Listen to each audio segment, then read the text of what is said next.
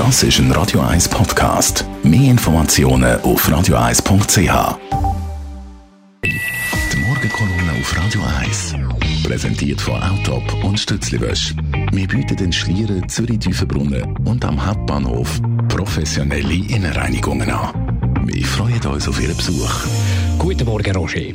Guten Morgen, Marc. Sali. Überall, wo man herlässt und heranschaut, Trauer über den Tod vom Köbi-Kuhn.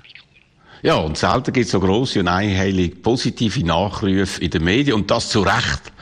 Denn der Köbi Kuhn ist wirklich eine Ausnahmefigur gewesen. Einer, der in einer weit entfernten, ganz anderen, viel bescheideneren Fußballwelt groß geworden ist, sogar mit einem gewaltigen fußballerischen Talent, wie sie in der Schweiz wohl kein anderer je gehabt hat.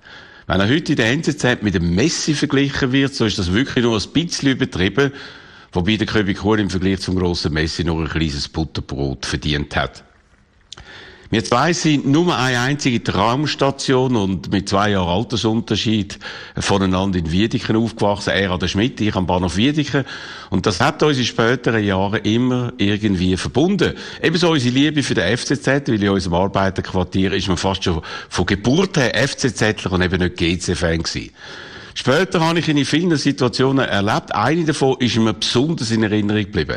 Es heißt immer, auf dem Fußballfeld erkennt man den Charakter von jemandem besser als irgendwo sonst. In diesen Jahren hat es etwa Spiel gemischt mit Prominenten und ehemaligen Fußballstars.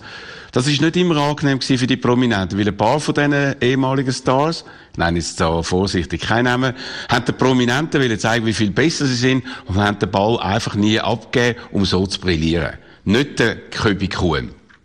Ich habe neben ihm im letzten Grund im Mittelfeld spielen und er ist der grosszügigste und beste Mitspieler gewesen, den man sich vorstellen kann. Zwar hat er auch dort noch durch seine sensationelle, elegante Ballbehandlung begeistert, aber er hat den anderen Kollegen immer wieder den Ball zugespielt, damit sie eben dem Match auch den Blausch haben und sich nicht überflüssig vorgekommen sind. So ist er eben gewesen, der Köbi. Grosszügig, charmant, hier und da schlitzohrig, aber auch bescheiden und anständig. Und er hat ja als Nazi-Trainer auch noch erlebt.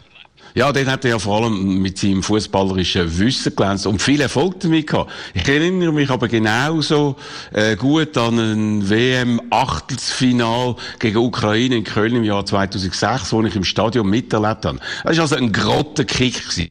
Von Anfang bis zum Schluss ein grauenhaftes 0 zu 0.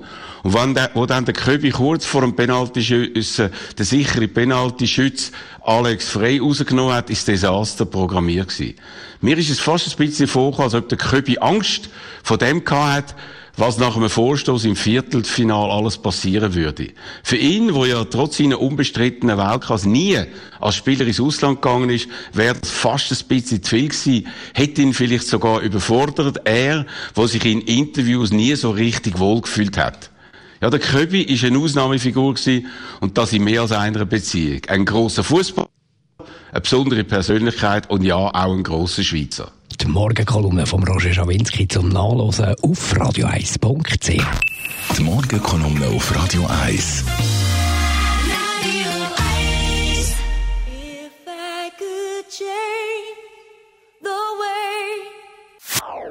Das ist ein Radio 1 Podcast. Mehr Informationen auf radio1.ch.